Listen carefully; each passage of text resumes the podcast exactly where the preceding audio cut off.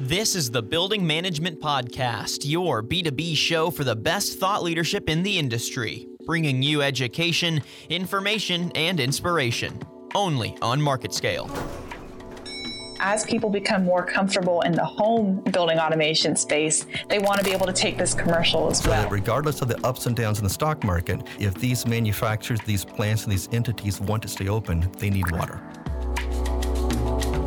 Hello, everyone. I'm Daniel Litwin, the voice of B2B, and welcome to another podcast. Today, I'm joined by John Shanahan. He's the president and CEO of Ionogen and JPS Communications.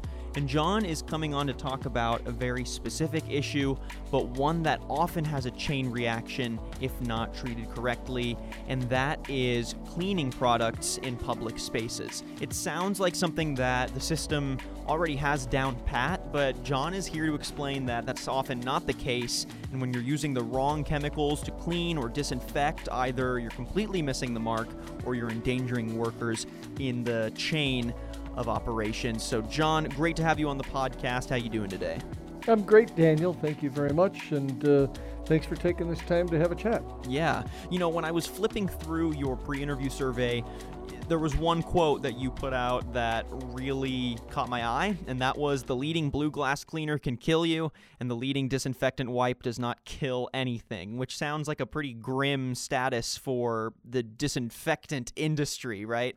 Mm-hmm. Yeah, so d- d- dissect that quote for me a little bit. If we think about how cleaning solutions and cleaning chemicals come into our lives, we very often casually, both in our homes, but more importantly in our workplaces, bring these chemicals i- into play.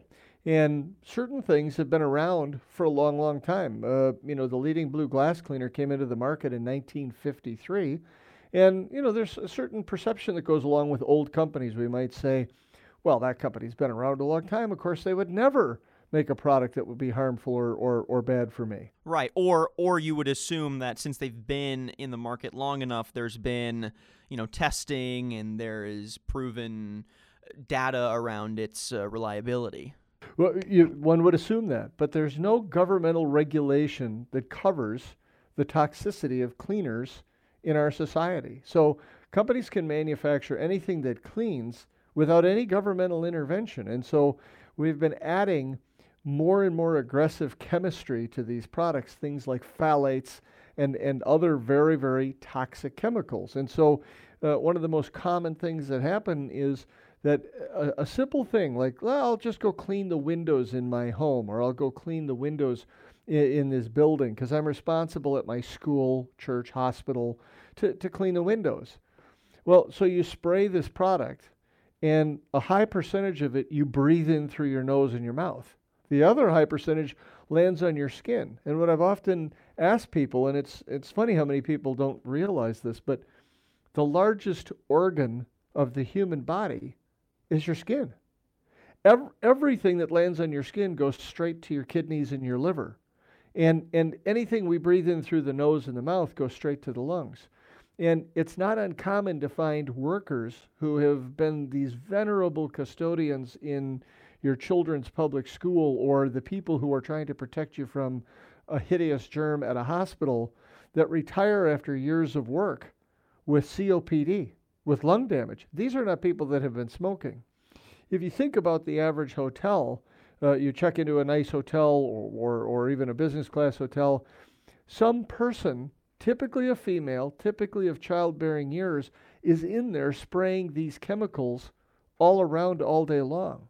And the incidence of worker illness is extremely high. But the flip side of that is um, these chemicals remain on the surface so that when you go pick up the TV remote in that hotel room or your son or daughter sits down at their desk in, in their school, their hands are now in contact with these multiple chemicals that have been left on the desks and the tabletops.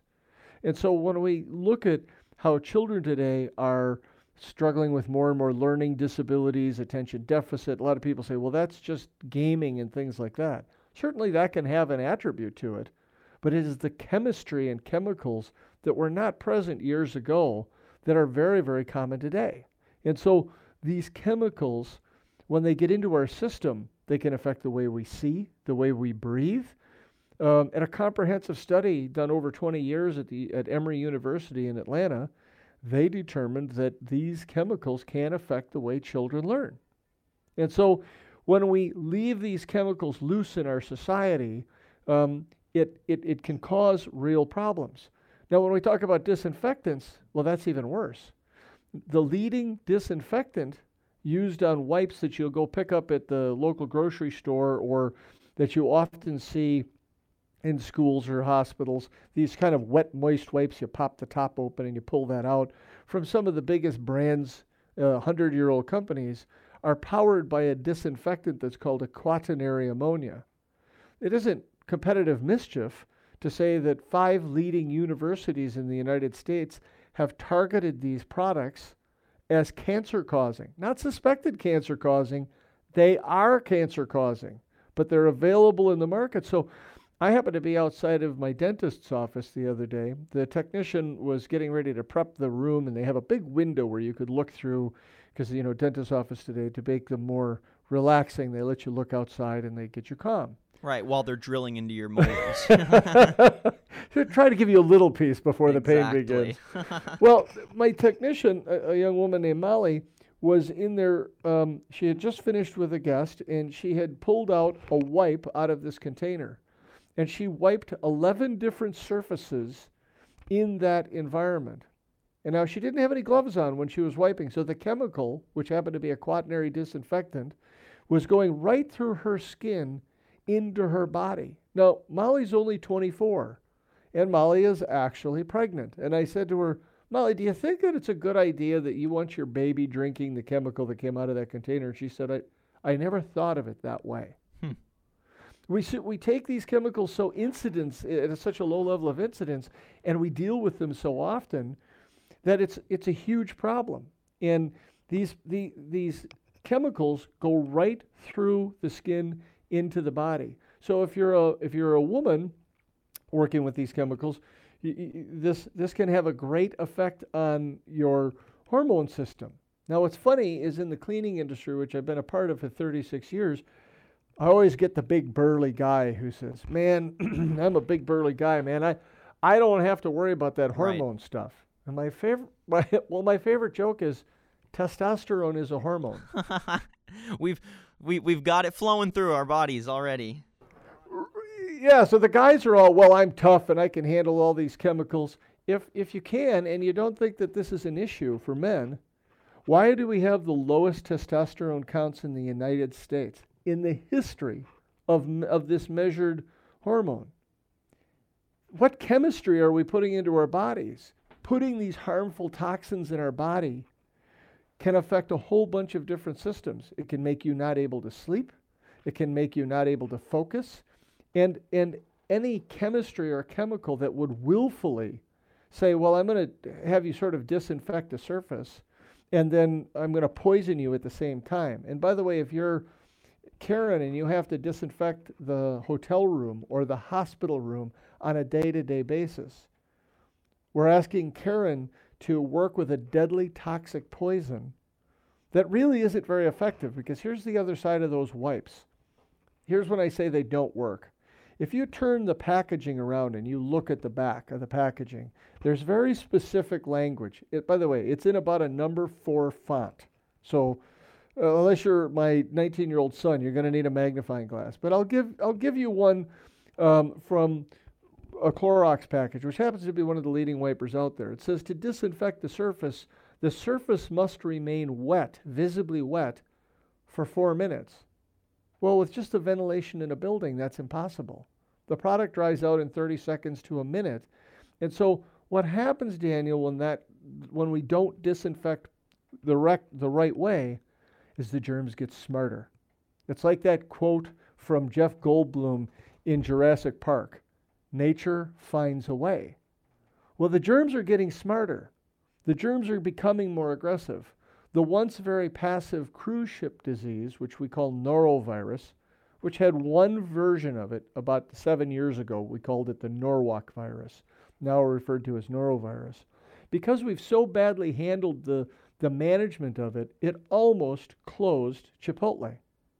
That was the norovirus that went through Chipotle. It wasn't the flu. It was norovirus.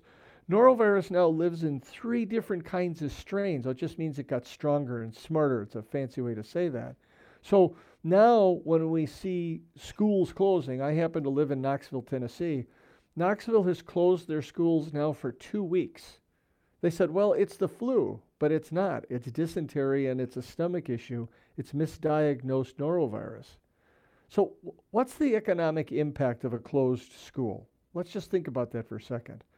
About 70% of the families that attend schools around the country are hourly workers. And so, if you are a parent of a child that's, say, seven years old, and your son, now the school closes, and you and your wife both get paid by the hour, not a salary, and you can't go to work, you can't get a paycheck.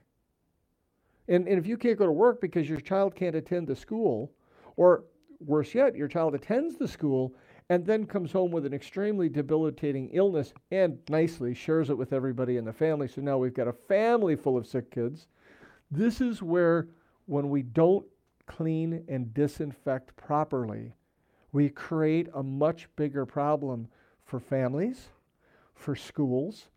Um, as a simple as a simple raw statistic, um, when we look at hospitals today, 90,000 people in this country, in the United States, die every year from what we call hospital acquired infections. You go in for a simple procedure. You're going to have a hernia operation or you're going to have your tendon reattached on your arm. Lo and behold, you get C. difficile or what we call Clostridium difficile, or you pick up a staph infection. 90,000 people a year die from that. And, and, and it doesn't need to be. It's that the procedures that have long been accepted as sort of, well, it's okay, right? So we wipe the surface that those procedures, which have really haven't changed since about 1972, are really causing this to become an epidemic. And, and, and, and the bigger issue for us as a society is the pharmaceutical companies have publicly said, publicly said, they will no longer make new antibiotics. There's no profit in it. So they aren't going to make new antibiotics. So eh, most people who've gotten sick recently would know of what's called a five pill, they call it a Z pack. It's Zithromax. It's kind of a broad spectrum disinf- or broad spectrum antibiotic. Well, the problem is that doesn't work anymore because the germs figured it out. They got smarter. But there are no new antibiotics. So that means when we send our children to school, if the school is riddled with norovirus or the flu, as we saw last year, 53,000 people died from the flu in this country. 1,300 of those were children. They didn't die from some advanced disease, they died from the flu. And so, improper cleaning, improper disinfection, people say, well, John, it's just blue glass cleaner. And I go, I know, but if I handed you a bottle of liquid and I said, this is a lethal poison, take it into your home, would you really take it into your home? Would you expose your children to it? That's the, that's the risk that we have today is that this, we're not properly cleaning. We're risking the health of the workers that we say we care about in, in schools, universities, and, and, and hospitals. But very often we're actually bringing these things into our own home. Well, John, we we unpacked one quote for 10 minutes that there's a lot of weight behind that quote uh, which i i love mm-hmm. and so mm-hmm. now let's dig in a little more into some of the specifics for the environments where we do often utilize these cleaning products and where sanitization is so essential. Uh, one of them is schools. I think we'll focus mostly on schools, but we can just use them as an example for other large public areas. So when you think about the standard for a school, or other public spaces to disinfect their um, you know public spaces whether that's a desk a seat um, a computer keyboard whatever it is what is that standard typically and how does it miss the mark because in my head the way you just described it it sounds like the standard is basically take a Clorox wipe go to town and that's about it. Or you know take a paper towel and some spray cleaner wipe down and then you know you're done. So how is that missing the mark? I know you kind of already explained it but dig in a little deeper into that that school specific scenario well the the challenge becomes daniel that first off it's just i wish i could tell you that the standard is these five points it isn't unfortunately in public schools today, it, we have to have a specific number of teachers, we have to have a specific number of principals. We don't have to have a specific number of people to ensure that the building is healthy. On average, in schools, both universities and K 12s, it's about one person for every 55,000 square feet. So one person is responsible for that. In schools, the desks are almost rarely or never, ever cleaned. That might shock people, but there's just not enough people to hand wipe the top of every desk and the back of every desk. So, children coughing and sneezing on these desktops, there's no way to physically hand wipe 2,000 desks every day, every week. It's usually done as a crisis mode. When we get to the restrooms, yes, there's more attention given there, but usually what happens is some random chemical, could be a cleaner, might be a cleaner and a disinfectant, is sprayed on the toilet seat and, and a lick and a prayer or a quick wipe goes on. Um, if those if that isn't done procedurally correct, and that means giving the disinfectant time to sit there, and if the surface isn't pre-cleaned and then disinfected, well, the germs are going to be there, and that's what's driving the health illness. Every school district sort of creates this on their own, but it doesn't have to be that way. There are technologies today created by on site generation of chlorine solutions. Now I say chlorine, people go, oh, swimming pool. No, there's a there's an enhanced version of this solution that's neutral pH. I could take a black wool sweater and throw it into this product. It's non-toxic, it's non-poisonous. As a matter of fact, Daniel, it actually is created in your white blood cells. That's how benign it is. But instead of asking some 55 year old janitor to go in and hand wipe down these desks or a lecture center, we can take this and put it into an atomizing sprayer. This person can come in and, in a matter of two minutes, apply this neutral pH chlorine solution over every desk every day or every other day and do the same thing inside of the restrooms. And clinical studies have shown and documented that when this is done as a probiotic, what happens is schools don't close. So instead of using, um, you know, a desk phone and saying, well, I'm going to call everybody, you and I are doing this podcast through the internet. I'm connected to you wirelessly. We're using technology to communicate ideas. Well, in the cleaning area, so often what we see is people are still using candlestick phones to do their cleaning, chemicals that were long since outdated, but they've been there because we always knew that company or we always bought from that firm.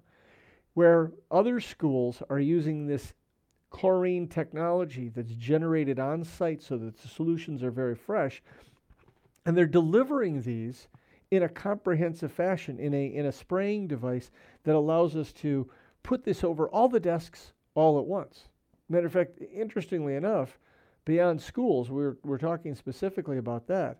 Here's a little trivia question What's the, the, the most, what's the place with the highest amount of germs that you might not, that, that moves in a public school? Ooh, I can, I can get this one. It's the phone, isn't it? School bus. Oh no, I was close. A, a school bus, just a little close, right? a school bus is an incubator with tires. Yeah, sure is. It's warm, it's heated, it's moist, it has people in it. Kids get in this. You put one sick kid in with 72 sick kids. Now you got 63 sick kids. School buses are never cleaned inside, hand wiped. The outsides get a nice wash and a foamy shampoo. But as far as sanitizing or disinfecting the bus, all the bus becomes is the incubator to bring a sick kid to school. With this misting technology through on site generation, that doesn't have to be. And tests have been done to chronicle the fact that when we mist, this solution is so effective that what it does is it actually equals the full value of if I asked you to go in and hand wipe down every seat or every desk in the school. Well, we'll dig in more into some of that innovative technology here in a little bit. I want to focus just a little longer on the chemicals that aren't really working for us and that pose some really serious health risks. And I think yes, you've already mentioned um, the people that are using these wipes and are handling the cleaning products daily, inhaling it, getting it on their skin, they are going to be the most susceptible to those health risks. But there are people down the chain of operations that also get affected by these cleaning products. And often that's workers uh, further down the chain in sanitation. Um, so, explain to me a little bit how using the wrong chemicals to disinfect a school or other public space can have a larger chain reaction than people can realize, which is, you know, another reason why it's so important to invest time, energy, and money into chemicals that um, work efficiently and safely. Well, so what we look at is is think of uh, uh, going into a restaurant. I happened to be, of all places, in a in a Red Lobster a couple of weeks ago having lunch. Client had picked that location. In the process of sanitizing that restaurant table, the nice lady who was spraying it down, when I looked at the chemical bottle she was using, which was drifting over onto my chicken sandwich, I said, um, "Can I see the bottle?" And she said, "It's just sanitizer." I could tell by the color coding on the bottle it wasn't. It was toilet bowl cleaner. People grab spray bottles and they use them indiscriminately. It's almost ubiquitous to walk into a public school and see them spraying down the, the cafeteria tables with window cleaner. First off, it's a poison. It leaves a poison on the table. If the child puts their sandwich on that table, they're going to ingest the blue glass cleaner. Secondly, it doesn't kill any germs. That can't kill any germs. Lastly, what often happens is we get what we call creative consumption. So somebody says, well, I really want to make sure this is working really well, so I'm going to use, I'll mix some chemicals together to make something stronger. Very often, these products are not compatible. Certain things like bleach and ammonia create mustard gas. This will kill you. There are other cleaning chemicals that are like phosphoric acids that are required, that, that, that people believe are required. They'll go in and use them on bathroom uh, tubs and tiles to get rid of lime scale. those products will destroy lung tissue. They'll literally destroy the lung tissue in the body. They're very commonly used every single day. And what and, and here's the other side of it. What becomes of the containers that these chemicals are stored in? So the school or the hospital gets done with the container. There's still an ounce or so or two ounces in there. Now they're going to use 50 of these in a week. They throw them into the waste stream because only about a half of a percent of professional cleaning chemical containers are even recycled. In some places, they don't, they won't accept them as recycling because they know it's in there. When those go into the waste stream, those chemicals wind up in either sorting centers. So now we're poisoning the people at the sorting center because all these chemicals are mixing. Or look at the fabulous work that this uh, new organization called 4Ocean is doing. We have a sea of plastic floating around in the ocean. It's in rivers and lakes uh, that, that plastic, it's not unusual to find trigger bottles that have either been washed out by a flood or a heavy rain or simply discarded over the side of a car or a window that are floating in our society. These plastic bottles are full of chemistry, have enough chemistry in it to be harmful to the environment, and they're out there by the tons. 4Ocean, the advocacy group, documents that, that uh, commercial cleaning bottles can be as much as 10% of what they harvest out of the world's oceans. I mean, the, so we're taking these toxins, and if it isn't bad enough that we poison our schools, poison our workers, and then we throw them into society to, to, to harm the environment, we have to look to, for ways to have products that can do a better job of cleaning, a better job of killing without killing us and, and poisoning our society. So I think a perfect example of how misuse of chemicals can really lead to catastrophic effects for an entire region can be pointed to the measles outbreak in the Pacific Northwest. And I know there's a lot to unpack there, including the pro anti vaccine debate, which we're definitely not going to get into because there's just not enough time for that. Agreed. But I think on the sanitation side of it and the maintaining of health within your public space side of it, there could have been you know more actionable decisions better chemicals used safer chemicals used more effective chemicals used. Give me some insight as to how a more focused sanitation plan could have prevented that outbreak in the pacific northwest. So measles while a miserable uh, illness to have very very uncomfortable and, and can be catastrophic but in most cases it's just miserable very much like pink eye and very much like um, uh, chicken pox. These are, are, are miserable illnesses. And, and, and yes, we have vaccines. To vaccinate, not, to do that or not, that remains a family's choice, and I don't think any of us are going to fix that. But when measles comes to the school, hand wiping surfaces is not practical. It's you're never going to be able to comprehensively cover it. And in Seattle, had they been using uh, this on site generated version of chlorine, measles would have been stopped dead in its tracks. It would have never spread. Um, it's, it's very much like a weak virus. It's not, this, there are viruses that are very strong, Daniel, that can live outside of the body for a long time and can really prosper. Measles is not one of those.